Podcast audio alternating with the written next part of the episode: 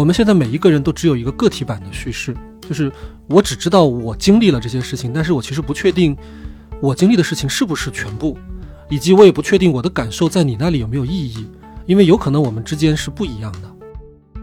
我就拿那种真空，没有办法，你甚至觉得不是说别人让你闭嘴，而是你自己觉得自己应该闭嘴了。所以我不担心他被忘掉，我担心的是他没有被精心的组织。我认为记忆重要的不只是把它给记住而已，而是一种有意义的方式把它给记住。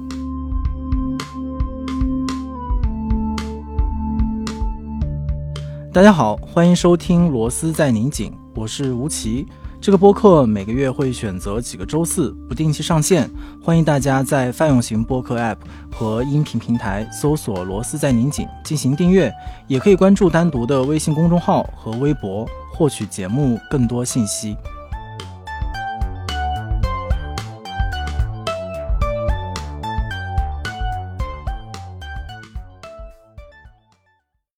其实今天在严格的意义上。是我设想当中《罗斯》第三季的第一期节目，就是原本在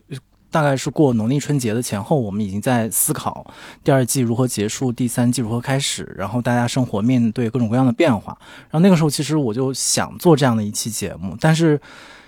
一是当时也找不到特别好的语言去总结自己的感受，二是感觉。自己的那些感受也不知道跟谁说，不管是跟亲的朋友，还是说跟之前罗斯对话的那种比较抽象的公众，感觉跟大家好像也没有什么共鸣。而且在那种辞旧迎新的气氛里面，然后不管是周围同事对我的暗示，其实是很长久以来一直对我给我提的意见，不要太沮丧，不要太沉重，节目里面尽量的放松，然后说一些比较快乐的话题等等，就所有这些信号进来，所以就导致。这期节目一直没有做，而且前面几期用了其他的怎么讲，在福建游玩的节目来作为呃罗斯的开场，但其实这个问题就一直留在我自己这里。然后直到前一阵子，因为前一集我们聊期待的原因，然后跟呃宋宇老师有了更多的接触，然后我突然意识到，好像这一期节目有着落了，就是我那些感受终于可以找到一个合适的人跟他一起聊，并且会得到正面的回应。所以这期节目我们请到了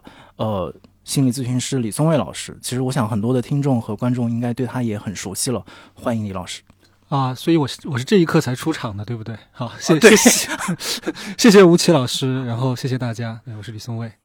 每次开场我都会稍微回忆一下，就是跟呃就是嘉宾的接触。其实最早我们只是通通过一次电话，电话其实是蛮难了解一个人的。但是通过那个电话，其实当时就觉得，哎，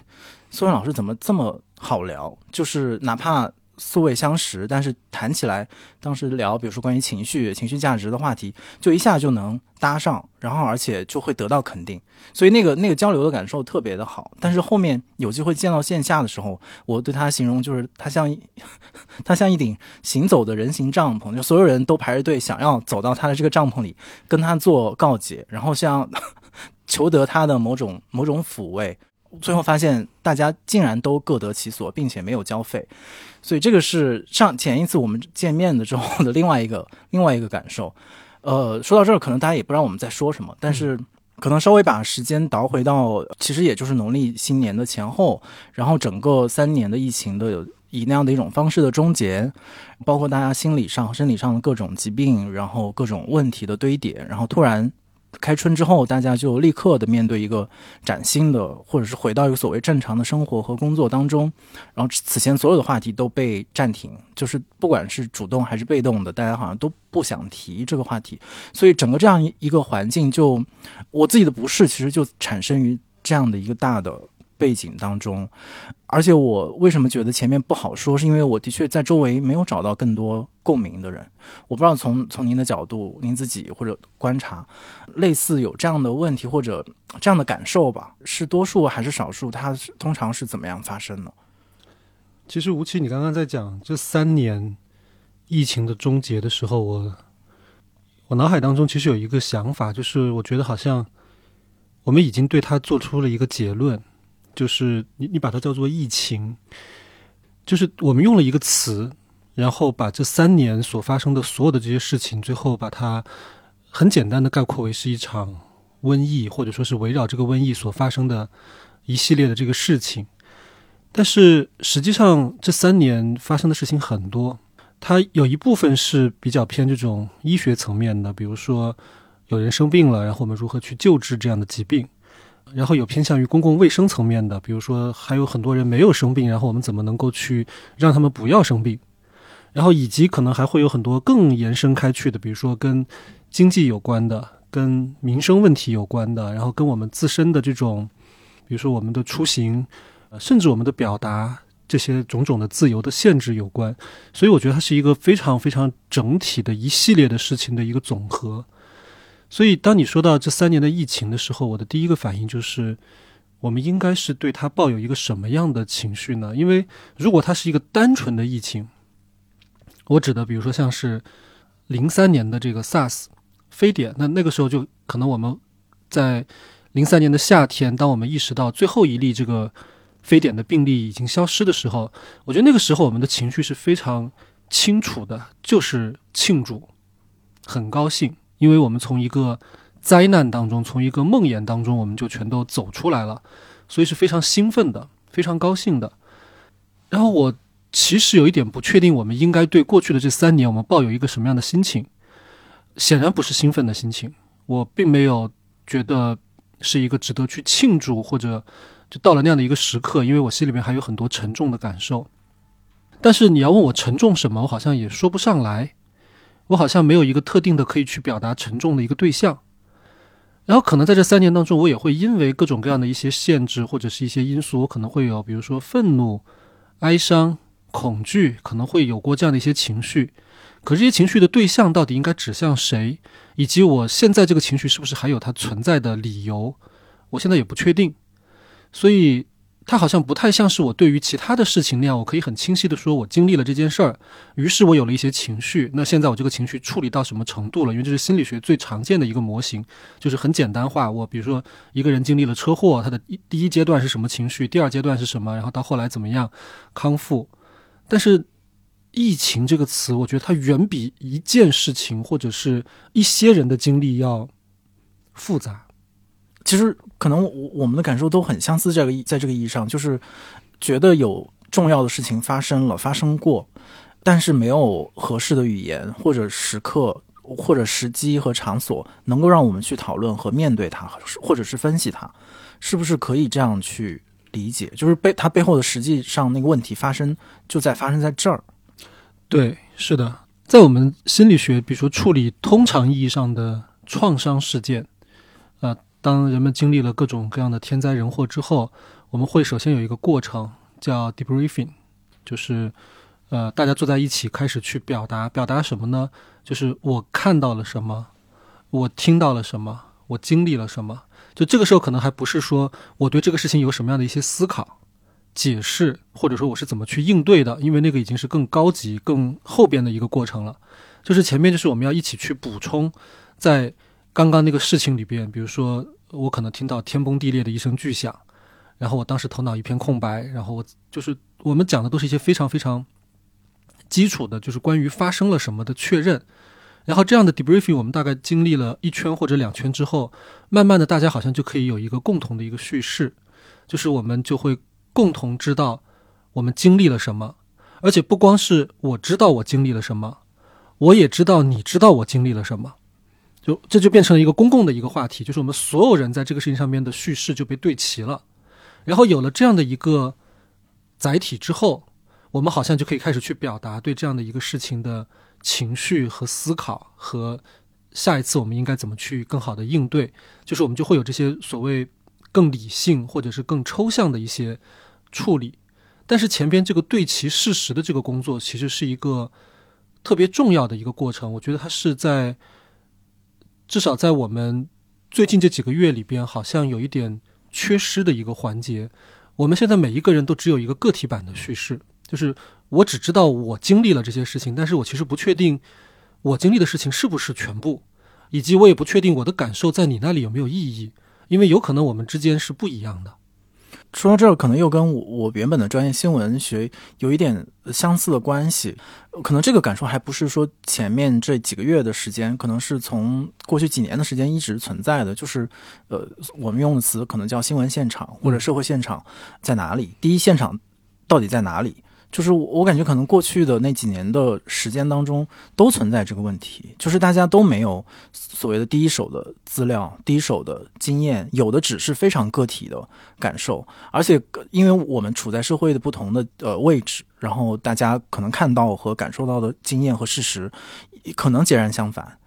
所以我们就是。无法对齐，然后无法对话，甚至要呃很多议题上都要开始谩骂，开始对立，所以造成了这样的一种在公共的领域也好，在私人的领域也好，其实是大家越来越少的去面对刚才我们说到的那个大的变化发生了，但是我们却往反方向一直背对着它。是的，嗯，所以这个可能是那个原因，就是很多话或者是没有办法。那没有没没办法开启，嗯，就是甚至到今天到此刻，可能也没有相应的，比如说，呃，公共的讨论，然后媒体的引导，我或者是说，呃，更加公开的场合上组织，呃，各种各样的从不同的专业角度切入，哪怕是医学，好像也没有，就一切都戛然停止这样的一个状态，嗯，所以你看，像我们俩现在这样在，就现在我和吴奇，我们是对着两个话筒在面对面的讲话，然后，所以我一直看到吴奇真诚的眼神在盯着我。我觉得在这一刻呢，我很清楚的知道，我和吴奇，我们俩现在是一个两个人的一个共同体，就是因为我们刚刚在聊到很多话题的时候，我们互相会点头，会有一些眼神的支持，然后那个就会传递一个信号，就说我知道，或或者说我我我也跟你是一样的。那这样的话，我们两个人之间形成了一个在刚才所描述的这一段感受和这段经验当中，我们之间是好像变得更近了，或者说更同步了。我也在想，如果接下来我们这段对话被可能几万名听众听到之后，也许我们就会形成一个稍微大一点的一个共同体。我一直觉得，我们要去处理所有这些公共情绪的前提，就是得有一个概念，是我们，我们是一个共同体。虽然我们可能参与这个事情，我们的角度和我们个人的经验都不太一样，但是我们得知道我们共同经历了什么。当这个共同体形成的时候，我们在这个事情上边，我们的这种。讲述和倾听才会有它的价值。嗯，我也很想问您，就是在之前的，比如说，不管是您的公共表达，还是说专业工作的场景当中，呃，有聊过刚才我们涉及到的这样的一个呃，您说到的这种公共问题的讨论，因为可能更多的，比如说是家庭情感，然后个人的情绪的问题的一些一些 case，就是类似这样，我们以公共或者您说以我们为前提或者为单位的讨论。呃，展开的多吗？一般是什么样的情况？我的工作呢，主要分两个部分，一个部分是呃很私密的这种心理咨询，它是在一个有隐私保护的这样的一个房间里边，所以基本上只要你不谈论就是这种怎么样去危害社会的这种话题的话，就所有的话题它都是被允许的，而且是被保护的。那另外一个部分呢，因为我自己也有自己的公号，然后我也会做一些就是像是这样的一些输出公共的表达。我觉得在后边这个工作上边，其实我。我自己的体感啊，我不知道吴奇你会不会有同样的感觉，就是这几年我心里边会越来越不确定。呃，我的不确定并不是因为我收到了任何一个明确的信号，说什么话题你可以讲，什么话题不能讲。我的不确定就是因为我自己心里边会不确定，我这个话会被谁听见，以及听到的那个人他会以什么样的一个角度来解读这个声音。就是有可能我是一种善意的表达，或者是一种真实的表达，但是也许在他听来可能。比如说，会说是带节奏、洗地，呃，或者也许他会从一些更负面的这个角度去理解，然后我也不知道这个会对我作为一个表达者，我未来的这个命运会带来什么样的一些后果。嗯，所以其实我在每一次做表达的时候，我我自己的体感就是我会变得越来越谨慎，然后我会设想我自己可能要把自己分裂成很多个不同。阵营不同流派、不同主张的人，然后去想说这句话，如果在那个人听来，会不会有歧义？会不会被误解？所以就是会让我自己也会觉得，有时候要寻找这个所谓的最大公约数，会变得越来越困难。但如果是在刚刚说的我做心理咨询，在一个私密的场合里边的时候，我觉得在这过去的三年里边，其实那个小小的心理咨询的空间。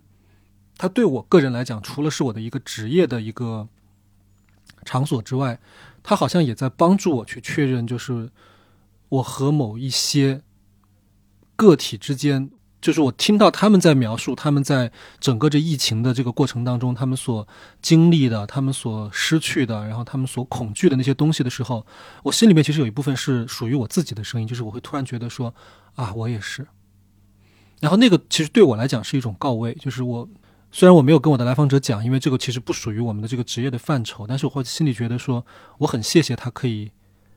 可以跟我去分享他的这部分的感受，因为这个感受他好像也。替我把我自己要说的一些东西也表达了出来。嗯，我我就刚才您说的，就是在比如说心理咨询室里面，个人的感受和我前面几次呃，其实是非常偶然的跟你说起，比如我的一些最近的一些特别明显的感受，而且都是很负面的感受时候，你给我一个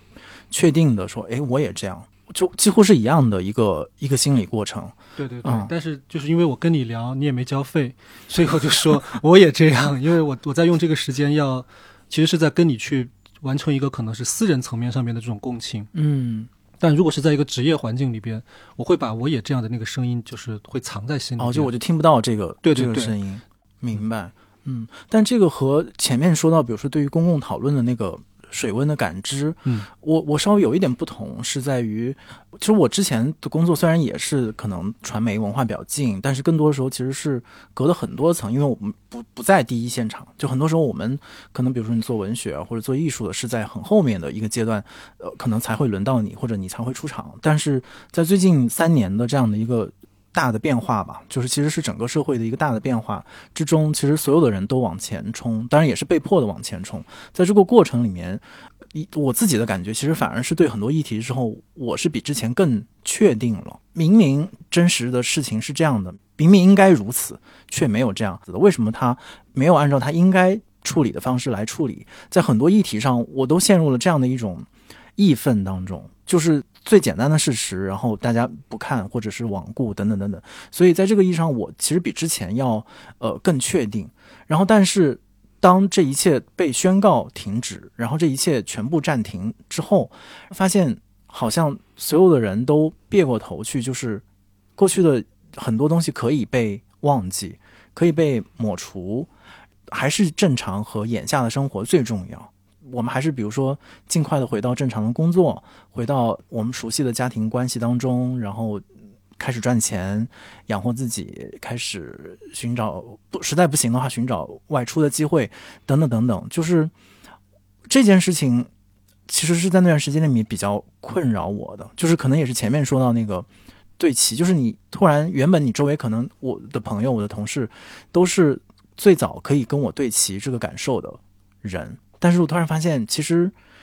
不是说他们不愿意，而是你你会发现，我硬要拽着他们跟我对齐，好像对他们也很残酷。过去的事情、不好的回忆，然后那些痛苦、愤怒，然后悲伤的情绪，不都是负面的情绪吗？为什么你要成为一个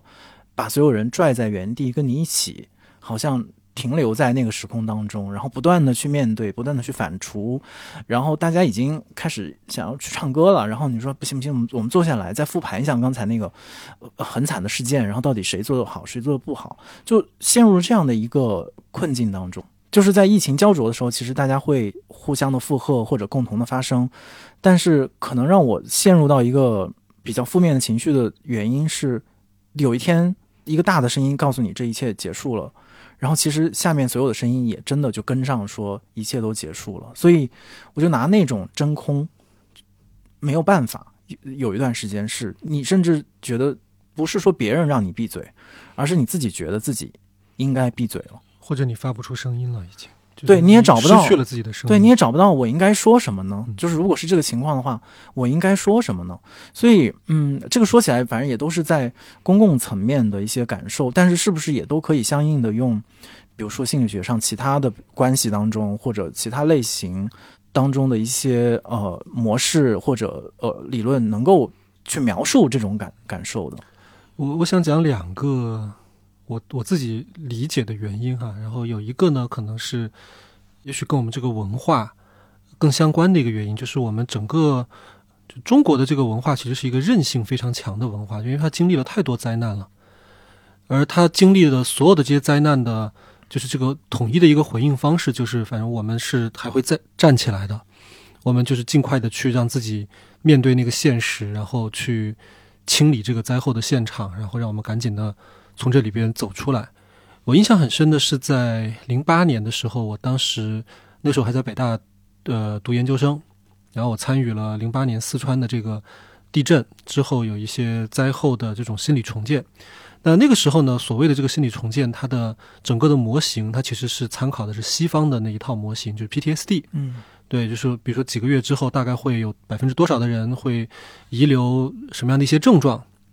而西方的这个就是 PTSD 的这个诊断标准里边，所谓这个症状呢，其实它大部分都是跟情绪反应有关的。比如说，呃，其中有一组这个症状，现在中文应该翻译叫做侵袭性的症状 （intrusion），就是你会一下子。被那个当时的那个灾难的那个画面一下子就头脑里边就突然出现，或者有时候做噩梦，然后就突然被惊醒，甚至有的时候会感觉到自己好像又重新回到了当时的那个处境当中，就是这样的一种时刻还活在那个画面里边的那样的一种痛苦。然后还有一个症状叫做回避，就是我有一点点不想去谈当时的事儿，其实跟我们现在的状态也有一点像回避的症状，但是回避可能会更。严重一点，就是因为他他会不能够去这个灾难的现场的话，他可能会对他的比如说生活正常的这种人际关系什么的，他其实都会有一些影响。就这个人可能会变成一个沉默寡言的人，跟他只要谈到当时的事情，他就会变得非常的不耐烦。然后还有一个症状是他回避之外，还有一个叫高警觉，就是他很容易暴躁啊，很生气，就是大概会有这几组共同的这个症状。但是当我们去真的去用这样一个西方的体系去对四川当地的那些受灾群众去做这个走访，然后包括去做干预的时候，我们发现他们表现出来的其实跟这些都不太一样。我去了很多的那个当时的那个灾民安置点，然后我就是告诉他们说，我是从北京过来的学生，然后我现在是要做一些调查，我有一些问题要问，因为他们有的可能都不一定能看得懂那个量表上边那些很复杂的句式，所以我得解释给他们听。但是呢，我发现很多灾民，当他们听到我是从北京过来的这一个信息之后，他们就立刻把接下来的所有的这个关注点变成了我要跟北京来的人反映一下情况，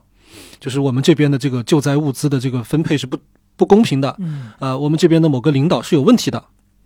就他们把这个事情就立刻转变成了一个非常非常现实层面的一个，就是去。处理问题的这样一个机会，当然就是让他们很失望的，就是我其实并没有任何办法真的能帮到他们。但是我就是关注到了这个差异，就是其实对我们大部分的中国人来讲，我们会觉得你花时间去问我有没有做噩梦，然后问我的那个恐惧大概从一到五打几分，我觉得这个事儿不实惠，就没什么太大的意义。但是如果我能够，比如说利用这样的一件事情。然后我可以去获得一些，比如说不管是工作上还是生活当中的一些便利，嗯，呃，能够帮助我快速的。比如当时他们住在这个板房区，他们就会非常介意说，到了冬天的时候，这个供暖怎么办？那如果说我能够去解决我的这样的一些实际的生活问题，他们会觉得这个是非常重要的。我觉得这一点，其实在这一次我们经历了这个三年的这个疫情之后，它也同样表现的，对对对，非常的明显。就是大部分的人其实他不是说。不想跟你复盘，而是他现在忙着其他的事情，因为他的可能经历了这三年之后，他的工作呀，然后他的现在的这个收入啊，就是各个方面都有值得他去操心的一些方面，所以他没有时间去讨论那些思想层面或者精神层面的那些困惑，这是我觉得一一部分的原因。另外一部分的原因呢，我觉得可能跟我们。就是回到刚才说的，我们对于这三年经历的这个事情，我们其实没有定性，因为没有定性，所以其实我们有的时候不知道该用什么样的表情，该用什么样的情绪去对他。其实刚才吴奇你说到，呃，我们有没有去表达哀伤也好，或者说是失落也好，呃，我们表达这些情绪的前提是我们已经认为了这是一场灾难，嗯，但是有没有可能，有没有可能这个事情它还有另外一个定性？如果它是一场胜利的话，我们是不应该表达哀伤的。我们应该表达庆祝，三月的庆祝无意义。我们应该去做这件事情。如果我在这一刻我去唱一曲哀歌，把这件事情定性成了一个负面的、痛苦的事情，但我不确定我有没有资格去把这件事情变成一个就是有公共性的一个表达。我顶多可能会去表达说，我个人会有一些失落，我个人会有一些痛苦。然后，如果这个表达我说出来，发现得不到太多的回应的时候，它就弥散在空谷里。然后，我可能也决定，那我还是去好好的把我自己的工作搞搞好。我我也就渐渐的从那样的一个表达的那个体系里边退出了。嗯，这两个层面都是我我原本也很想跟您讨论的，我就稍微分开，就是这两个层面。就前面您说的，就是呃。大家可能有很多眼前的事情，或者或者觉得可能更重要的生计要要去忙。这个一方面，其实当我们在尤其在中国语境里面说出这个话的时候，其实所有人都会同意的，就会觉得我活着更好的活着，这个可能是比任何东西都要重要的一个前提，甚至都不是更好的活着，就是活着，活着本身对就就够了。就你就就你还要你还想要什么？就是类似这样的，甚至在嗯，比如说中间。也是跟朋友开玩笑的时候，就说到中间不是大家呃，比如说有的人通过罢工或者这样的方式，其实比如说在西方，大家通过这种抗议和罢工，其实是维护自己休息的权利，就不希望自己劳动太多。但是在我们这完全是相反，就是大家通过各种就是我们最激烈反对的时候，是因为我们想上班，我们想工作，我们想赚钱，我们想活着。所以，当你意识到这样的一种，可能也是前面您说的那个，就是中西的文化当中，其实这个区别一直存在。然后，这就带来一个很大的一个一个对我们这样的行业人来说的一个，应该不知道一个冲击，就是那我们所有的这个行业里面，我们以为我们生产的价值或者我们相信的价值，它都和。那种日常的衣食住行或者温饱问题不直接相关的，如何更好的活着是我们关心的话题。但是似乎在我们大的文化的前提之下，这些问题很次要，尤其是当变化发生的时候，是最先被抛弃，而且大家都认同可以被抛弃的。这个时候，所以我就说我的那个沮丧里面可能也包含了这一层自私，就是对于自己的行业，对于自己的兴趣爱好的一种很深的怀疑。因为在这样的文化土壤当中，原本就没有你的位置，就是之前可能是一个意外或者是一个偶然，所以好像看起来大家有了这样的一些一些行业。可是，当呃怎么讲，一些社会事件其实是很残酷的，他把那个怎么讲最深的那一层东西揭开给你看的时候，会告诉你说，其实其实可以不需要你们，然后你们很多声音在这里并不受欢迎。所以那个可能也是我前一阵子那种沮丧当中，嗯。挺主要的一个部分，而那个东西是更难以启齿的，因为就像我说的，在我自己的价值判断里面，这是这是很自私的，是我为自己的利益和我自己行业的利益在考虑或者在焦虑。就像别人要跟你分手的时候，你你在哭闹或者是怎么样，会显得你是一个情绪有问题的人。可悲，对，你对你很可悲，就是你很可笑，就是人家已经不需要你了，你的眼泪也因此没有任何价值。我不知道你周围和其他的朋友或者。因为你也认识很多，就是类似在文化行业里工作的人，会听到这样的想法。我都不用认识很多在文化行业工作的人。你看着就，我的职业是一个心理咨询师，所以你知道，如果人们只说活着的话，我这个职业按理说就不应该有饭碗了，嗯，对吧？就是大家只要能够有工作、有饭吃就好的话，他们为什么要去追求心理咨询呢？实际上，在在二十年前，其实这确实是我们这个行业曾经有过的一个。一个忧思，就是说，有没有可能这个行业其实在国外如火如荼，但是到了国内可能就没有那么大的市场，因为中国人好像当时的说法就是没有那么敏感，没有那么去关注自己内心的这些小情小爱，对吧？他们更关心的还是一些更实际、更物质的一些话题。但实际上发现不是这样的，不是这样的。呃，我觉得其实人的情绪，包括人们这种在精神层面的这种。困惑和追求，它是一个跨文化的，它一定是跨文化的。所谓文化的差异，一定只是说我们会把它叫做不同的名字，或者我们会把它表现成为一些不同的主题，它会呈现出不同的形状。我举一个例子，就是在八十年代的时候，当时有一个哈佛大学，他是一个人文学者，他同时也是一个医生，叫凯博文。他到中国来，然后做了几年的门诊，然后也做了一些田野调查。他就发现说，当时中国人的这个抑郁症的比例非常低，远低于国际上的这样的一个通行的这个标准。我印象当中应该是千分之一，很很低的一个比例。他也觉得很神奇，就是为什么会有这么这这个这个差异是怎么造成的。但他后来做了一些调查之后，他发现其实不是中国人不是没有抑郁，只是说他们可能不会把这个东西叫做抑郁，他们可能会把它叫做神经衰弱。在那个年代，呃，或者可能会直接把它变成一些内科的一些主诉，比如说他会头痛、嗯，背痛啊、睡不好，他会有这样的一些主诉。但是呢，他如果吃抗抑郁药，他的症状很快就消失了，这代表着其实他是抑郁。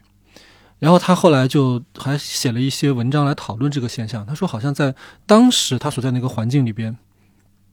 有情绪这个说法是有点危险的。就如果说一个人他有情绪，这有一点好像是在说这个人在思想上或者政治上面不够进步嗯，对，呃，不随着主流，然后跟集体对着干，就有点这种意思。所以很多人他在表述自己不舒服的时候，他不会说我情绪上边我不舒服，或者说我有些问题想不通，他可能就会直接说我生病了，啊，神经衰弱，因为神经衰弱听起来太像是一种生理的疾病了，对吧？就没有什么太多这种所谓的个人的这种思想性。但是这个东西是在的，这个东西是在的。我觉得今天其实这个东西也还会继续存在。如果它不能够用文学的形式、艺术的形式，或者是自我探索的形式去面对它，它不会消失。我绝不认为任何一种情绪会凭空的出现，也不认为它会凭空的消失，但它可能会变成其他的问题，比如它有可能会变成成瘾的问题。对，因为成瘾是一种非常物质性的一种的情绪处理机制啊，大家抽烟喝酒，或者包括现在会有很多的软成瘾啊，可能看直播也是也可以成瘾，然后上网购物也可以成瘾，打游戏就不用说了，所以它可能变成成瘾的问题，然后它有可能会变成。就是我们叫替罪羊效应，就是我们会有一些愤怒，当我们没有办法直接去表达的时候，我们可能会对于其他的，在其他的一些方式上面去表达出来。比如说刚才我们说这个愤怒消失了，但是你看最近所有热的这种电视剧、电影，它里边都会有复仇的主题，比如《黑暗荣耀》，是然后包括前面的《狂飙》。呃，《狂飙》其实大家好像看的最激动的不是最后怎么这个天网恢恢，大家看的比较激动的是前边这个高启强怎么一步一步从底层逆袭。嗯就你看大家在看这些电视剧，然后热衷于去讨论、去代入的时候，其实我们是在用一些可能转移的方式，去把我自己的那个不舒服的感觉表达出来。所以我觉得，唱歌的人、写诗的人还是还是存在的，还是需要的，只是他们用什么样的唱法，他们写什么样的诗而已。我我觉得是顺着这个，就是说到刚才说您说的第二个那个层面，就是首先我觉得刚才您呃好像给比如说这些文化工作者们，就是其实也不是给他们，就是给我 一个一个肯定的说法或者一一个一个位置。我觉得这个是怎么讲是很重要，但是其实是在中国工作的以文化作为工作的人很少得到的，就是大家一般都是凭借自己的一种自传。就说 OK，这就是我的兴趣，呃，我就是愿意以此来发电，然后但是很少得到就是基于自己行业的一个专业的一个一个认知，可能跟心理学在中国的慢慢建立自己的专业系统这样的历史是是有关系的。突然想起了遥远的过去，未曾实现的梦。曾经一度人们告诉你说你是未来的主人然后另外一个可能也很想请教的是，前面我们比如说我们说到可能对于这件事情，对于到底怎么去总结疫情以及它带来的种种变化，因为像像您一开始我觉得说的特别好的是，它其实不光是只有一件事，可能有一百个重大的变化都同时在发生。那我们每个人的观点怎么去去讨论整合是一个巨大的问题，大家的站位可能完全的不同。我觉得可能在其他的历史的阶段当中，其实也类似发生过，就不管是什么大的经济萧条，或者是像您说的地震，或者是嗯战争这种极端的情况之下，生活在当时的人也都会跟我们今天面临也许相似的情况，就是整个社会发生了一个大的变化，然后大家突如其来不知道该怎么去总结和梳理自己的情感，然后这个时候我们可以求助于什么呢？就是你前面比如说我们说到，也许通过文化类的表达，诗歌、电影，然后书籍，会有一些讨论或者专业的讨论，帮我们去去整理和和疏解。然后也有一种特别政治性的东西，比如说在南非的种族隔离之后的那种图图大主教主张的这种种和解制度，就是我们真的就是那当然是一个壮举，就是我们说。冲突的双方真的公开的坐下来说，把我们历经的伤痛放到面前，然后来讨论、来来争辩，好像成为一个国际上很很优秀的例子，成为在解决，但也非常的罕见的例子，或者是像中国人或者中国文化当中，其实我们不管是面对这种个人的伤痛，还是集体的伤痛，一般也都是遵循您前面说的那种，大概差不多就过去了。那如果我们现在，比如说。从站在心理学的这个角度，或者以心理学的角度切入，其实还有哪些工作是也许可以做的？不管说我们现实条件是否具备，但是可能不同的专业、不同的位置的人，可以还可以做一点什么？至少，如果不是一个说真正的全民式的讨论，那它还可能是什么？就是在这一点上，我其实也挺丧失想象力的。首先，我觉得我们的这个文化是需要有一些全民式的讨论的，因为我们是一个集体主义文化。嗯。在集体主义文化里边，其实所谓每个人他个体的这个人格和自我，他都有一部分是建立在他人的认同基础上的。就是我们其实很难，呃，虽然我们已经算是这可能就是呃所谓这种知识或者思想层面上边，我们好像在追求着所谓的这种独立性，嗯，但是我们其实仍然还是有一部分，我们是希望能够在一个更更大的、更整体的一个框架之内，呃，我们可以。被托举、被被接住之后，我们再去追求所谓个性的这种表达和发挥。呃，你看，像零八年的这个地震，虽然它造成的那个创伤、那个冲击其实是巨大的，因为很多很多条生命、很多个家庭。当时的总理说“多难兴邦”，就是很简单的四个字，但是那四个字确实在那个时候起到了一个一锤定音的效果，因为他做了两件事：第一件事，他承认了这是一个灾难，嗯。就是对于灾难这个性质，他完全没有回避，所以大家每一个人都能够很清晰的认知到，就是在我们对这件事情的哀悼、哭泣，就所有的这种负面情绪是被集体所允许的。当我为四川的同胞流泪的时候，我其实就是更广大的所谓这个中国的这样一个大集体当中的一员。就是，所以我们那一刻就会觉得。其实它完全符合我们这种文化基因里边，就是我为这个灾难的表达，它让我融入了所有人，然后我就跟所有人变成了一个更大的一个共同体。另外一件事就是兴邦，就是他也非常强烈的给出了这样的一个希望感，就是呃，虽然这是一个巨大的灾难，但是我们不能够只固着于为这个灾难去痛苦、去失落，我们同时也要看到它对我们整个这个民族的一个。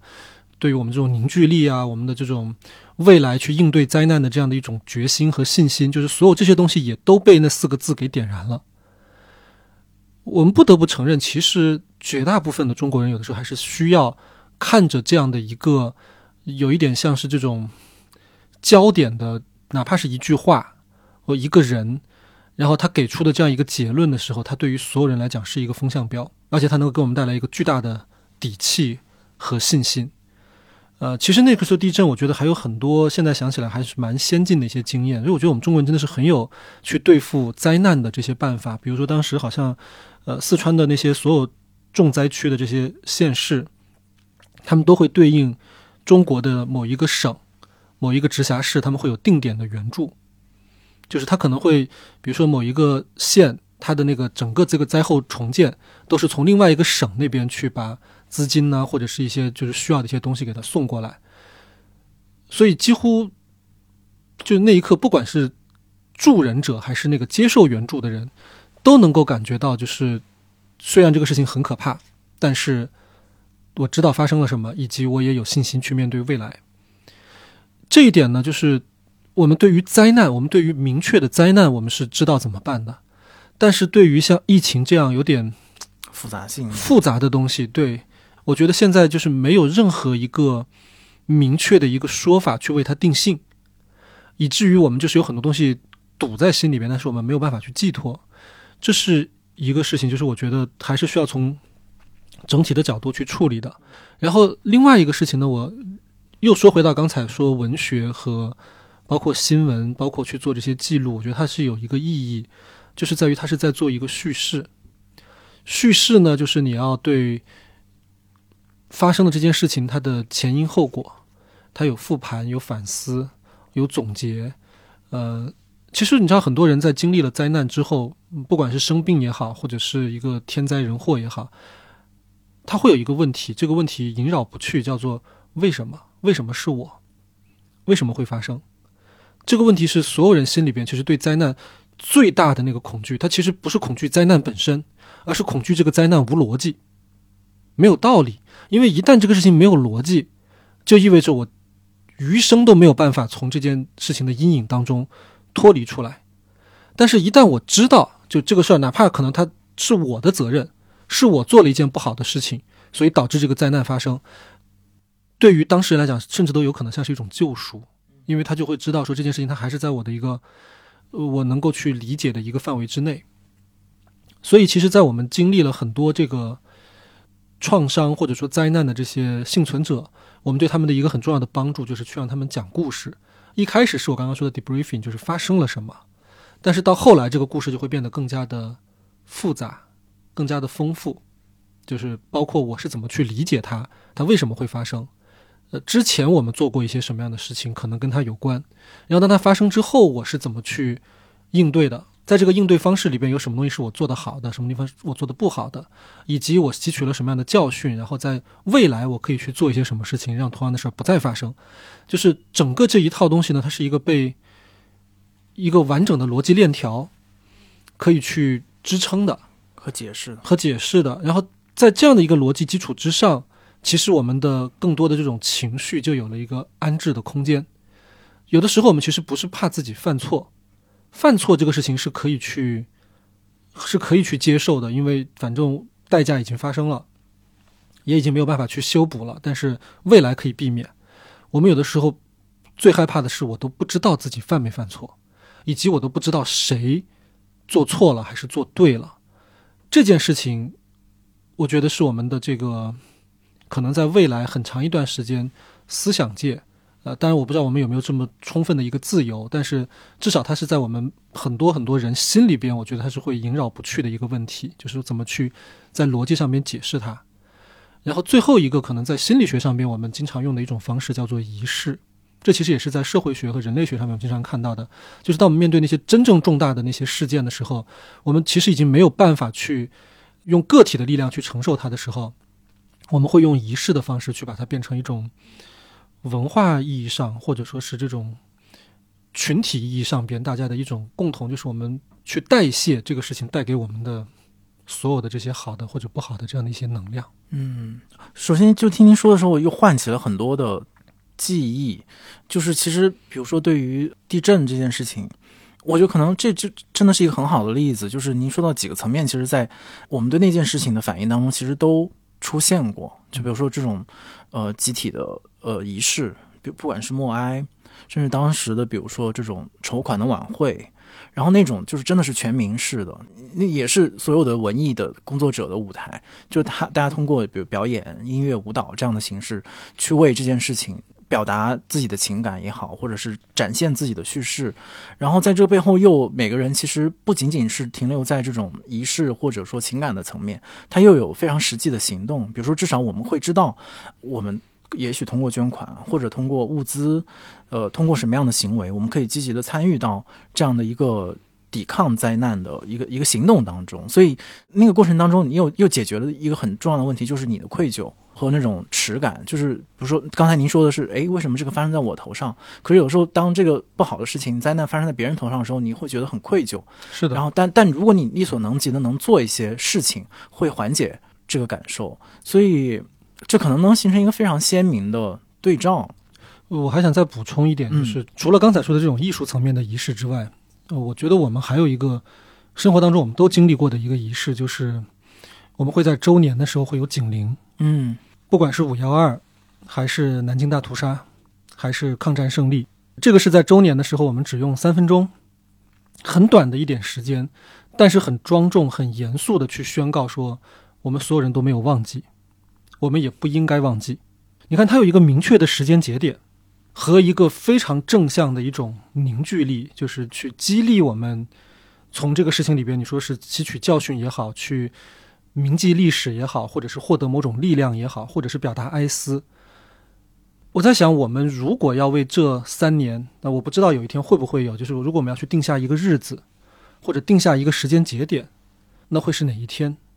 以及我们在那三分钟里，如果我们要通过某种方式去纪念的话，我们要纪念的是什么？这些问题如果想清楚了，其实最后我们只是需要一个铃声而已。嗯，所以可能更严峻的问题就是，恐怕这些问题是得不到答案的，就是因为前面您说到，比如在一个集体主义的文化当中，其实最后，呃，能够形成真正能让这样的仪式或者说让这样的时刻能浮现的，其实就只有权力本身。但可能今天我面对的一个问题就是。呃，这个大的议程和我们下面不同的小议程之间，呃，好像有点脱节，或者说是的没有没有这个关，没有逻辑关系。它在信息和知识的层面，就是不断的制止大家去形成一个清晰的认知，对一个基本事件的基本事实，大家不能讨论，然后不能形成共识。那其实真的是把一个社会的一个很重要的基石给铲除掉了，就是不管是文化行业还是任何行业，之后大家只要碰到类似这个这三年的这个生活和议题，其实就会一脚踩空，就会形容陷陷入一个无法对话，然后会争吵的这样的一个的。一个一个情况。其实你你问我历史当中有没有这样的现象，是有的。呃，有一本书叫做《情感情感堵塞》还是《情感阻塞》？嗯，这本书是一个东德的人写的，哦，一个心理学家，他就是写在那个时候的东德，他所观察到的一些民众的这种心理方面的一些特点，非常非常像。他确实不是一个主流心理学去关心的一个一个体系，因为它是一种非常异化的一种环境里边所出现的一些个体心理现象。嗯但是这个现象其实还蛮，就对中国人来讲，我觉得还蛮有教育意义的。嗯，就是说到情感堵塞之后，我就想到，可能在前一阵呢，比如说公众比较流行的词是政治政治抑郁，嗯，然后这个好像是一个至少在前面说到的，比如说公共舆论的场所当中，大家可以使用的词汇，而且似乎也比较普遍的都会嗯、对应到自己的很多经验。我不知道您对这个概念是怎么看，以及它的强度或者它的指向能不能够比较准确的描述到我们说到我们不知道怎么形容疫情终结综合症这样的一个状态是可以用这个框架可以解释的吗？当然，呃，因为我我一直都觉得抑郁这个话题，抑郁这个话题它其实本身就是带有一点点政治性的，因为抑郁的本质，我们把它叫做向内的这种攻击啊，就是如果你没有办法去正常的去释放你的这种攻击性，去向外去表达我我要什么或者我不要什么，你只能把它放在自己的内部的时候，它就很容易形成抑郁，这是这是抑郁一开始它的来源，而对我们。我们非常熟练、非常常见的这种，就是对于这种外部的这种规则，我们很容易去顺应。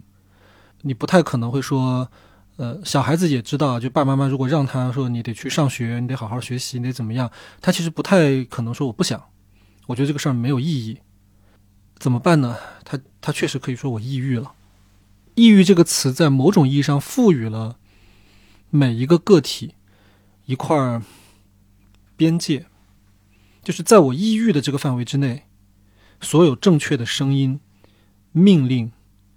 或者那些自上而下的那些要求，他是他的手是伸不进来的。你任何时候告诉我干什么，我都可以说我抑郁了，所以我干不了。所以这也是为什么在过去，刚刚我说，呃，曾经有一段时间，情绪这个词在中文的语境里边是有一点敏感的，因为它好像代表着你一种不配合、不合作。但是，只要我们还允许去表达这种个体的情绪，甚至是情绪障碍，那就意味着我们每一个个体仍然拥有最低限度拥有一块空间，就是生病的空间，生病的自由。所以，这是我认为，在一个相对来讲大家都有很多压力，但是又不知道怎么去排解的时候，我们最后会用生病的方式来表达。所以，可能这一两年我们也。我相信我们也会看到各种各样的关于这种，比如说精神健康方面的一些报道、一些数据，可能会呼吁大家去关注这个抑郁的这个话题，而我认为这个话题里边，它仍然有一个非常社会学意义上边的一个视角，就是我们的个体的自由和我们在多大程度上边需要去对抗那些规则，不管是政治性的规则，还是可能更文化层面或者社会层面的一些潜规则，就是有的时候抑郁可能会变成我们的一个最后一块堡垒。哇，所以在这个意义上，抑郁它就是一种防御机制，其实，甚至可以说是一种进攻机制。嗯当一个人他把抑郁作为自己的一个标识的时候，他甚至是用这样的一种方式去委婉的表达了某种攻击性。嗯，表达他反对他的不满。对，哇，这个这个，我鸡皮疙瘩都要起来了。我印象很深刻的一个公共表达是去年脱口秀大会里边鸟鸟的一段话，他说“傻杯”。超大杯、大杯哦什么，就是他在讲那段话的时候，嗯我觉得他就在那一刻完美的表达出来了一个抑郁的人是如何用抑郁来攻击的。嗯，这个这个可能也就就超出了所谓疫情，嗯它其实是在一个更广泛的意义上，给这种抑郁或者是情绪它的一个位置。嗯嗯，这个这个讨论在之前的关于抑郁的讨论当中，是不是很少被触及到这个层面啊？对，因为我们通常我们讲到抑郁的时候，我们首先关注的还是它的病理性的一方面，因为它首先会给个体带来很大的功能性的损害，生活、工作、人际关系确实会受到很多损害。所以，如果是回到一个个体层面、心理学层面或者医学层面的话，我们首先讨论的是抑郁怎么去治疗。但是，如果我们把它变成一个社会话题的时候，我们就是要去看到它可能在一个人群这样的一个维度上面，它展现了什么样的功能。嗯，这个完完全刷新我对嗯，不管是政治性抑郁还是抑郁整体的一个认知，其实也让我想到，嗯，就是之前对所谓躺平，嗯，这样的一个概念，其实我也是一从可能都经历过一个认识的过程，从一开始嗯怎么会这么想，到后来慢慢的去理解他们到底实际怎么想，到你可能也其实也就是在过年前后，突然意识到，其实躺平背后也是一种很强烈的攻击，对，就是一种我我彻底不与这个规则玩，非暴力不合作。对，而且甚至它背后可能也也有某种暴力性，呃，潜在的暴力性存在，所以我一下就有一种理解和与躺平、抑郁这样的话语的一种强烈的共情。这种共情不在于说，好像我们在病理上或者是情绪上的共情，而是社会学发生的原因，就到底发生了什么。然后是什么原因导致这样的现象出现？你会发现自己也身处其中，只不过它给每个人的施加的压力和你做出的反应是不同的。是的，其实刚才您聊到的，其实已经从心理学到比如说社会学，甚至到政治学的，有这样的一个一个跳跃的过程了。我想，它心理学也会有某种边界，或者它的专业的那个范畴会管到哪儿？大概我我给你讲一个故事，我我忘了我有没有跟你讲过，因为这故事我讲过很多遍了。是我孩子很小的时候，他当时在上一个一个托儿所，都还不是正规的幼儿园，就是那种用小区的那个就是一层改造的一个托儿所，然后所以它有一个非常不规范的一个阳台，然后孩子们在那里玩耍，但是其实外边的人经过的时候是可以直接跟孩子们互动，甚至把孩子带走的。所以那个老师呢，就是不断的给他们讲安全。做安全教育，告诉他们陌生的叔叔跟你说话你不要搭理，然后他们给你东西你也不要吃。但是因为孩子太小了，那时候都不到三岁，特别小的小孩儿，呃，所以老师就需要去测试他们是不是真的听明白了，所以他就找了一些家长来伪装 钓鱼执法，就是去那个外边去跟这些小孩去打招呼，然后就看这些小孩会不会被被拐跑。啊，后来呢，就是有有的小朋友真的就被拐跑了，老师就拍了张照片，然后发到群里边，就艾特了这些家长，说你们回去得好好教育你们的孩子，其中就有我女儿。哇，对对，然后我看到了以后呢，那天下午把她接回来，然后我其实已经看到我的孩子是有点惴惴不安，他其实已经被老师教育过了，他也知道自己犯错了，呃，然后他也等待着我教育他，然后我跟他说的就是，我说你没有犯错，这不是你的错，就你。就是想跟别人接触，别人跟你聊天，你跟他搭话，对吧？然后给你吃东西，你想跟他一起玩，就你做的所有这些事情，它都是一个孩子的天性。犯错的人是那个怪叔叔，就是他犯错了，因为他在利用一个孩子的天性去做坏事儿，所以你没有错。然后我女儿就问了我一个问题，她说：“那为什么警察不管呢？如果是对方的错？”我说：“啊，这个事情说来呢，也有警察的一些责任，因为警察现在还没有高明到，就是可以提前就预测出谁会做坏事儿，所以他们也只能是事后去处理。但是这个过程里边就有可能会发生很多的危险。”我女儿那个时候还不到三岁，她才两岁多。她听我讲完这些之后，她就叹了一口气，说：“那好吧，那以后我只能自己注意了。”所以回到刚才你问的这个问题，就是所谓的一种外部的因素和一个个体心理的边界在哪里？我觉得其实就在那里，就是我们心理学最终也只能是在个体层面上，比如说我自己去注意，我自己去调整，我自己去解决这个问题。但是我一定要前边有那一段话来让你知道这不是你的错，就你得知道我在哪儿，我身边发生了什么，然后谁应该承担哪些责任。之后，我最后叹一口气说：“好吧，我只能自己来来处理这个问题。”所以，我觉得一个完整的心理治疗是需要加入社会学视角的。嗯，但这个在我们目前的实践当中是，我我是想应该没有这部分嘛。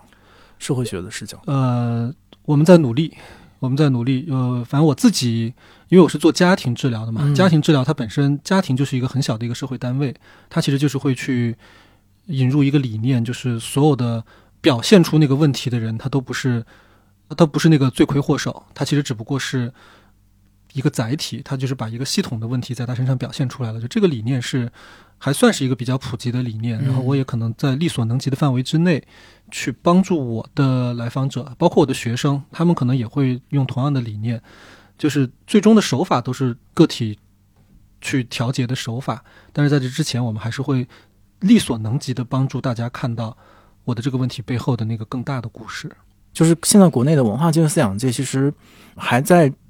面对这个问题做工作的人，其实真的屈指可数。他可能也都退回到个人的一个边界上去了，这也可以理解。但是就为数不多的，比如看向老师，他大概在一个学术的访问里面提到，呃，所谓去记忆，当然这也不是他的发明，就是个国际上对于这种记忆啊、集体记忆的描述，其实也有一个一个脉络吧。就大意就是我们应该去得维持一个。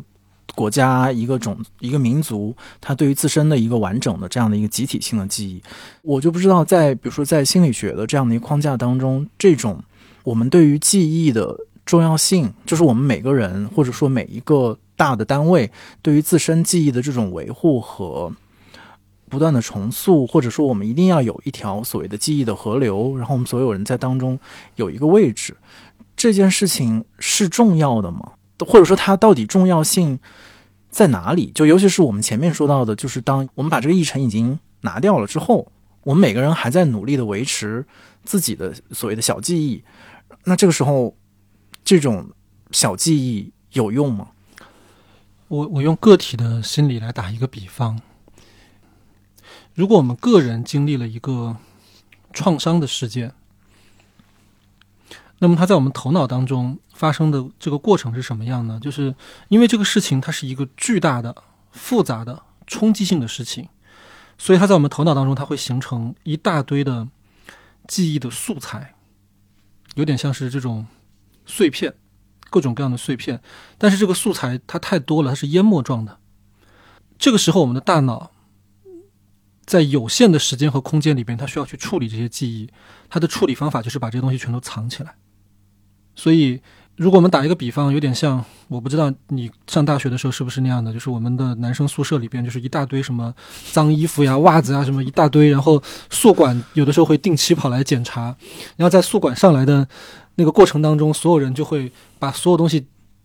就是塞到那个衣柜里边，然后把那个柜子给它关上，嗯，就只要那个东西看不见就好了。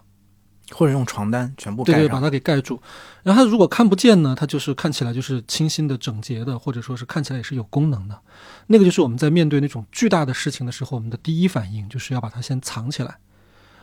藏起来是因为这个事儿太大了，也太多了，然后我们根本就处理不了。但是所有那些被关在柜子里边那些脏衣服呀、袜子呀什么，就所有这些东西，其实你是不能就只当它在那里的，因为过几天。可能那个柜子门就打开了之后，那东西全都露出来了，就是它会再次的出现。所以很多时候我们会看到那个创伤记忆，它有一个两重性。第一重就是它会失忆，它会突然之间觉得这个事儿不重要，消失了，嗯，然后记不起来了。但是第二重呢，它可能会在人生的很多年，它会反复的闪回，它会以碎片的那种方式出现，就是我刚刚说的侵袭性的症状，它其实就是来自于那些我们根本就没有被好好整理过的那些记忆，就是它会变成我们的一个梦魇，伴随我们。所以，创伤治疗就是我们心理治疗里边去治疗这些创伤，其实我们是针对这些记忆去做处理。这个处理的过程，如果用刚才的比方，就是把这些柜门打开，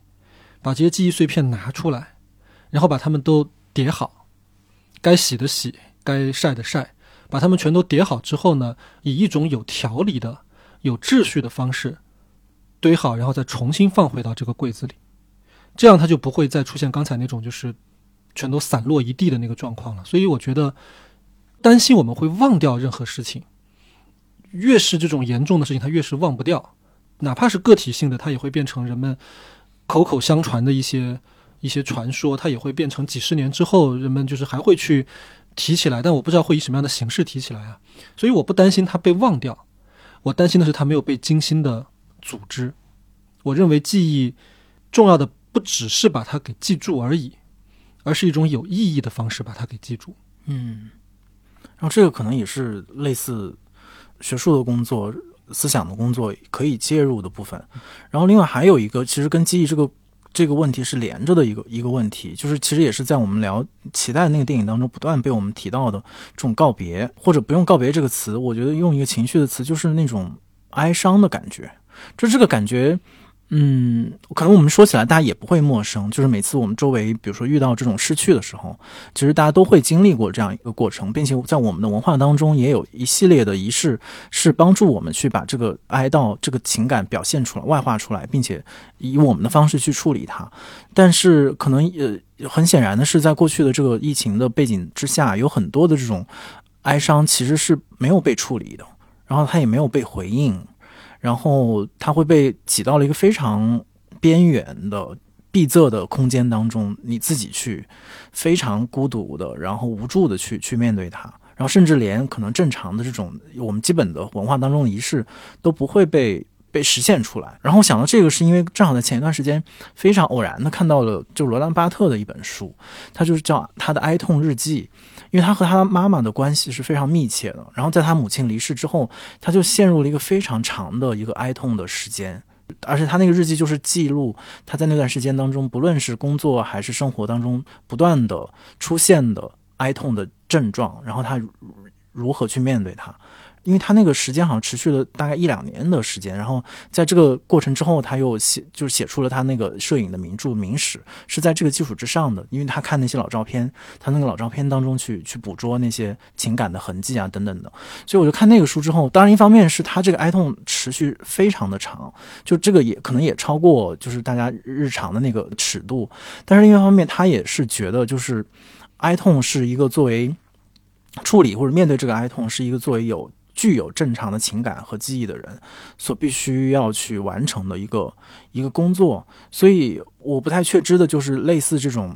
哀伤的这种感觉，是在过去的这几年当中是一个比较普遍的，或者是一个成为问题的这样的一种情绪吗？在您的接触和观察当中，会的，它会是一个很大的盲区，因为哀伤这个感受，为什么它对我们来讲？那么痛苦。当我们失去我们所爱的人或者所爱的事物的时候，它直接会提醒我们一个根本的事实，就是我们非常渺小。我们在命运无常，就是在这个大的这种必然会失去的这样的一个事实面前，我们没有还手之力。就这是一个，我觉得各个文化、各个民族，我们其实最后我们都是要去面对的一个事实，就是其实我们是很渺小的。嗯，当然。如果说我们能够有一些公共性的一些，比如说大家，你看像过去原始人呢，他们比如说有人离世之后，大家就那个围着火堆在一起，然后手拉着手或者一起什么跳个舞、唱歌，就这个过程其实是一个对他们来讲是一个重新获得安全感的过程，因为我们所有人还在一起，呃，然后在我们看的那个期待的那个电影里边，他是把这个东西跟草原上的那个花开花落，就是用了一个非常诗意的一个隐喻，把它就是就其实这是生死是自然的一部分，就是最终我们在一个公共的层面上边，其实我们只能够把这样的一种脆弱或者说这样的一种无奈，去融入到一个更大的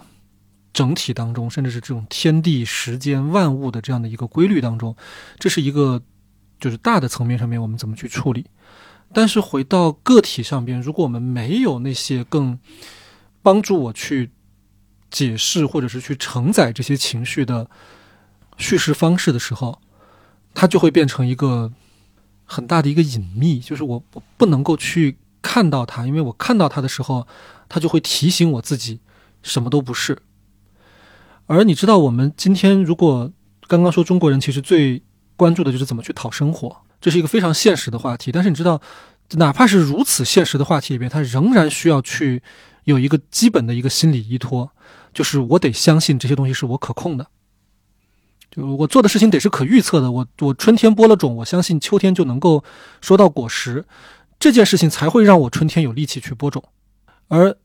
我的哀伤感，如果我不能够去正面的面对它的时候，它就会变成我心里边一块我不能够去碰的一个东西，就是。有可能我根本就没有力气，根本就没有能力去掌控我的生命。有可能我现在做的所有东西都是无意义的。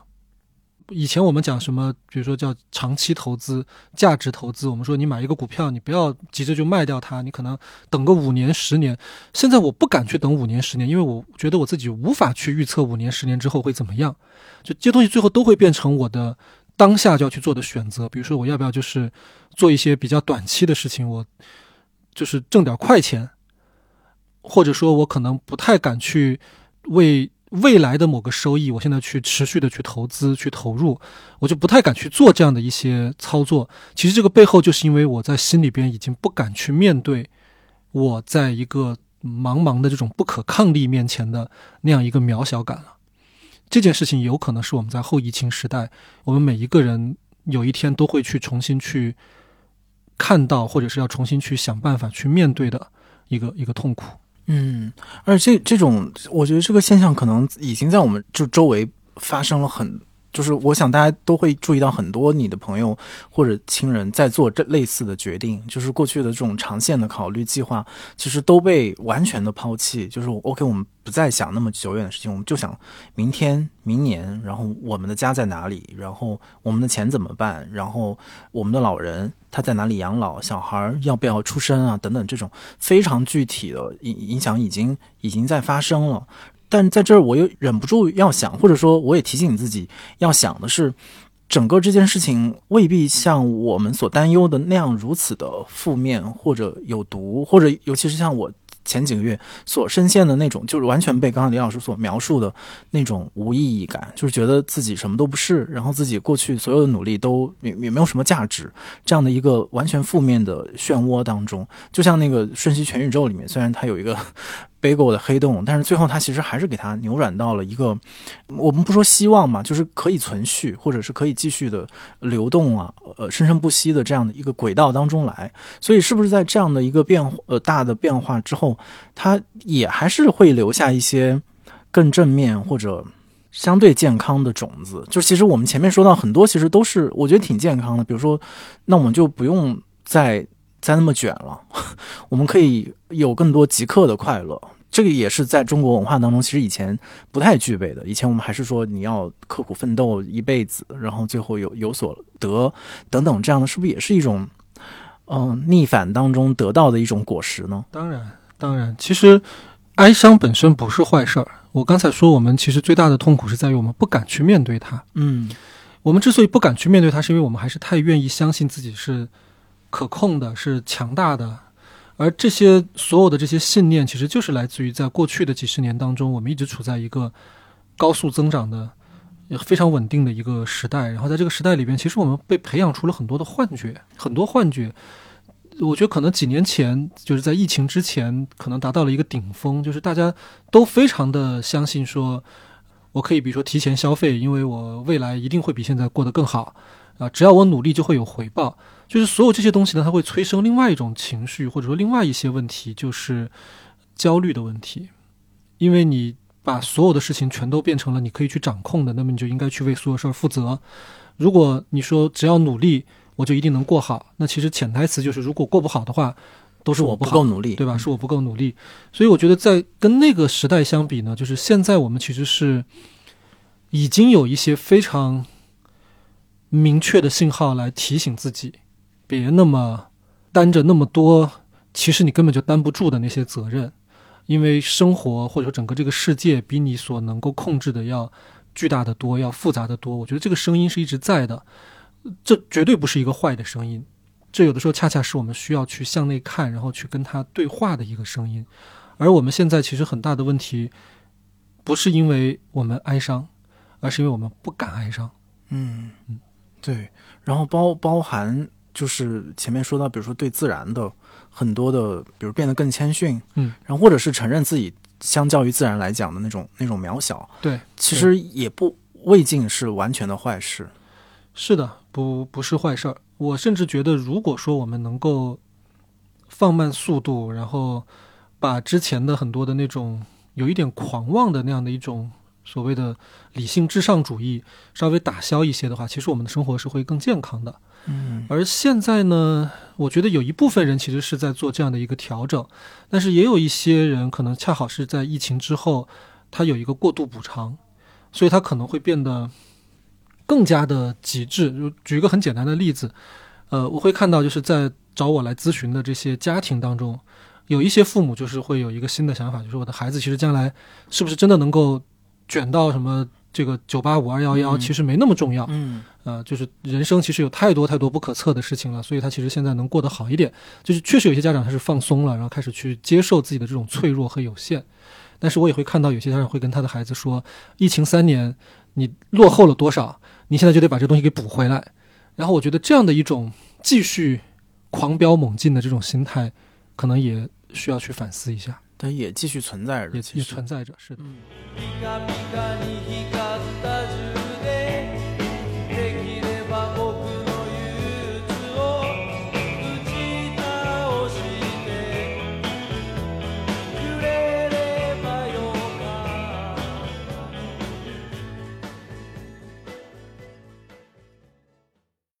后面就还有一个，其实前几次也一直就想问的，其实也就是我们那个玩笑，就经常说，呃，聊天要收费呀。就如果说前面我们说的，就是是一个挺普遍的社会的情绪和现象的话，或者说它是一个社会学的现象，那我想这样的现象也会弥漫在呃您的生活的周围，朋友啊、亲人，或者是日常像我们这种刚刚认识就拽着 要疯狂聊天的人，然后其实都会不断的向你倾诉和展现他们自己感知到的这种也许接近抑郁的某种某种情绪状态。然后这个时候，如果把您的专业身份放在一边，比如说您作为一个父亲，作为一个朋友，作为一个这样的社会人，这个时候你会怎么去处理这个问题？不只是问您，也是问，其实跟我们每个人相关。我的设想就是，还也是您说的嘛，就如果说这期节目被更多的人听到，很多共鸣的人和他周围的人，可能也都会面临这样的讨论，或者说他们也正在发愁，怎么跟周围的人展开这样的讨论，或者讨论这些问题。这个时候，您自己的是怎么去把握这个分寸也好，或者你这个时候你的说话是会放在专业的角度呢，还是说他是有其他的身份可以介入到这样的谈话里面去？我自己呢会把专业的心理咨询只放在一个非常有限的场合里边，嗯就是我只是在极其有限的付费的那个场合里边去提供一个咨询服务，但是我会把刚才你说的这种更广义层面上面大家去分享各自的困惑，或者说是去讨论，我把它看作是一个非常难得的一个机会，就是它其实说实话，那个不应该收费，真的不该收费。那个就应该大家一起买杯咖啡，然后一边喝一边聊。那是一个对我来讲，是一个在现在的生活里边很稀少的，就是我可以去跟另外一个人去建立某种共识，然后去形成某种呼应的那样一个过程。因为我们的，我觉得今天就是有太多的个体化的经验，它其实是一种未定型的状态。它是流动的，有可能我们上一周还在为了某件事情义愤填膺，但是到下一周的时候，可能这个事儿已经就过了。我自己也不知道自己到底怎么回事，就这种未定型的时刻太多了，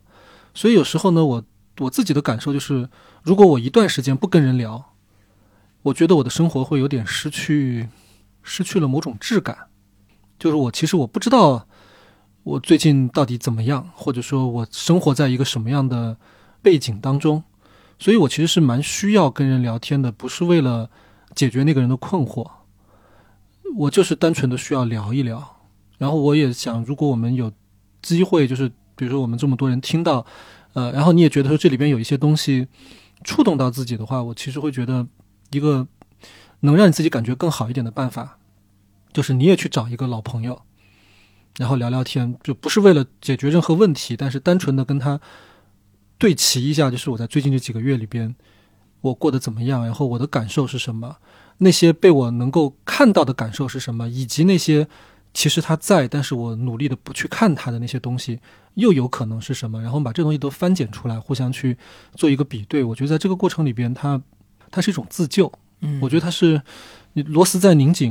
螺丝在拧紧，那我们总得还要有透一口气的空间。我觉得这个空间有的时候你不能指望是一个。巨大的一个公共的被搭建好的一个舞台，那有可能真的就只能是个体和个体之间的一些很微小的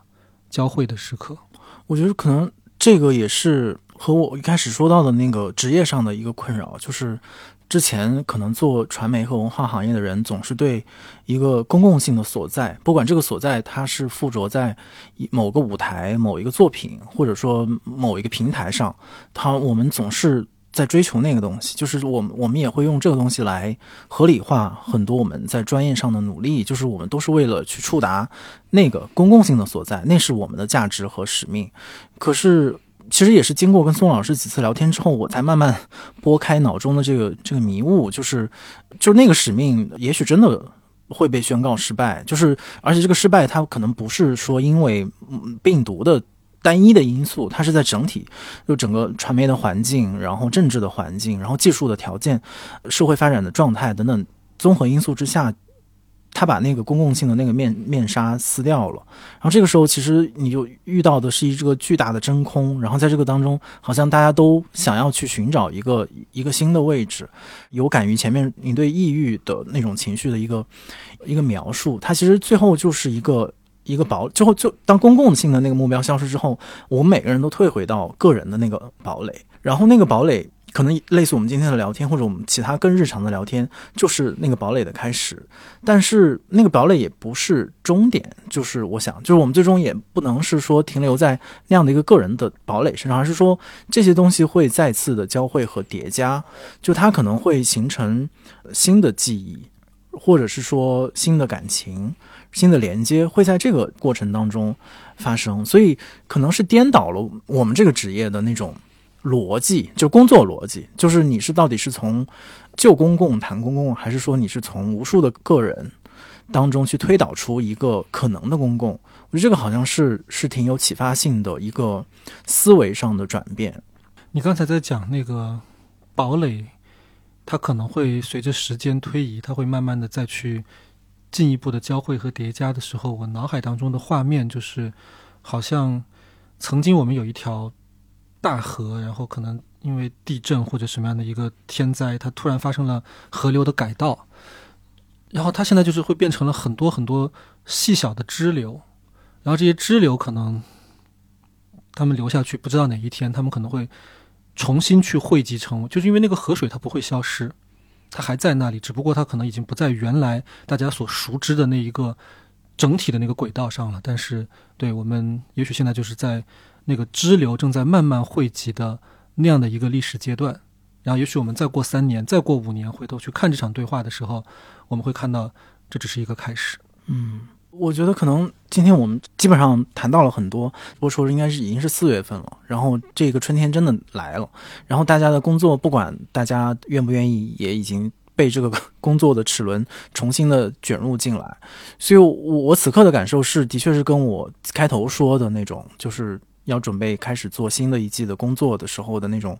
情绪的深渊相比，出现了很大的变化。这个其中很重要一个变量就是遇到了 宋伟老师，跟他的几次聊天，就是从确认我的感受到去分辨这个感受背后到底包含哪些特别具体的情绪，以及它可能牵引出来哪些问题。背后的那那些根源，去面对这件事情是很是很重要的一个推动的力量。其实我之前一直有一个感觉，就是自己像一个祥林嫂，然后不断的在各种渠道、各种平台上去说一些我我感知到的伤痛。这个伤痛有的是来自于我自己直接的经验，有的是来自于我的观察和我出于对公共的某种想象，当然也包含刚才我们说的某种妄想。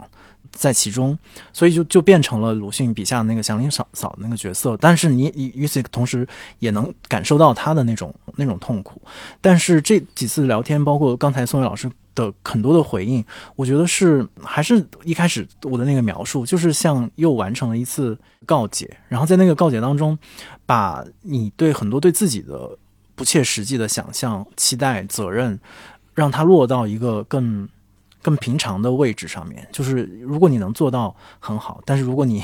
真的没有做到，其实可能背后有其他的问题。然后，当然今天我们面对的，其实至少从我的角度来讲，更大的问题依然是个体的力量很难触达的那个层面的问题。但是这个时候，可能，心理学的那个提醒又变得很重要，就是 OK，我们个人的那个安全的边界，也许它很有限，然后它很渺小，但是那是我们能守住的最后一道。堡垒，然后在那个堡垒里面，我们也许还有机会，还有可能去创造一个力所能及的，哪怕是有限但是健康的、有生命力的，就是可持续的这样的一个 一个空间。所以这是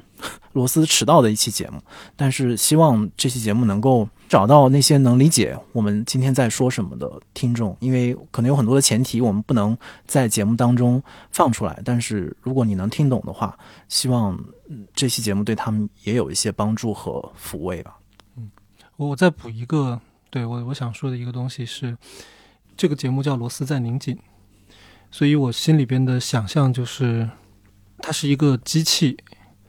而过去的几年当中，其实这个机器也产生了很多的晃动。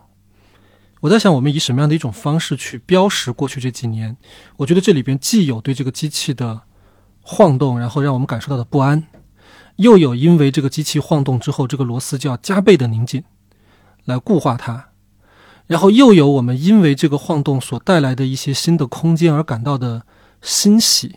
或者说是当我们被这个螺丝所加固的那个过程所带来引发的一些不安和恐惧，所以它是一个非常复杂的过程。但是无论如何，我们借着整个这三年的过程，我们意识到了我们所在的这个空间，然后我们意识到了它曾经。发生过的这样的一些响动，然后我们也感受到了那个螺丝的存在，就是所有这些东西合在一起，我觉得对我们来说是我们生命经验当中非常非常特别的三年。然后，对，我们可以用一些时间去回味和纪念自己在这几年当中你所发现的和你所失去的。嗯，去面对身为一颗螺丝钉的命运是。这个也是当时在做这个节目，也许预感到，但是完全不能想象的后面的历史。因为我们做这个节目几乎就是跟疫情同步的历史，就是我们在二零二哎二零二零年开始做这个这个播客。然后其实当时这个在波波在说啊，就是当时起这个名字真的是多少有一点野心。在这个里面，就是其实完全就是你描述的，就是面对一个大的机器的时候，呃，一是你想描述这个机器的运转，二是你多少也相信自己是一颗比较有能动性的螺丝，至少可以在这个机器当中扮演某种位置或者发出一些响声。但是到三年结束，然后疫情突然终结，其实面对的就是包含这颗螺丝钉自己在内的整个机器的崩解。然后这个时候你。一是不知道发生了什么，机器还在不在；二是你也找不到自己那属于自己那个螺丝钉在哪里。所以现在是一个后螺丝时代。对对对，我觉得是是不是我们要改名字了？今天还，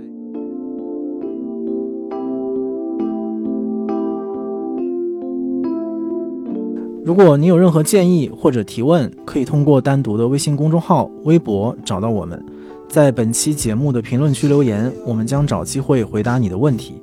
感谢大家收听本期的《螺丝在拧紧》，我是吴奇，欢迎大家在泛用型播客 App 和各大音频平台搜索订阅我们的节目，下期再见。There's a shade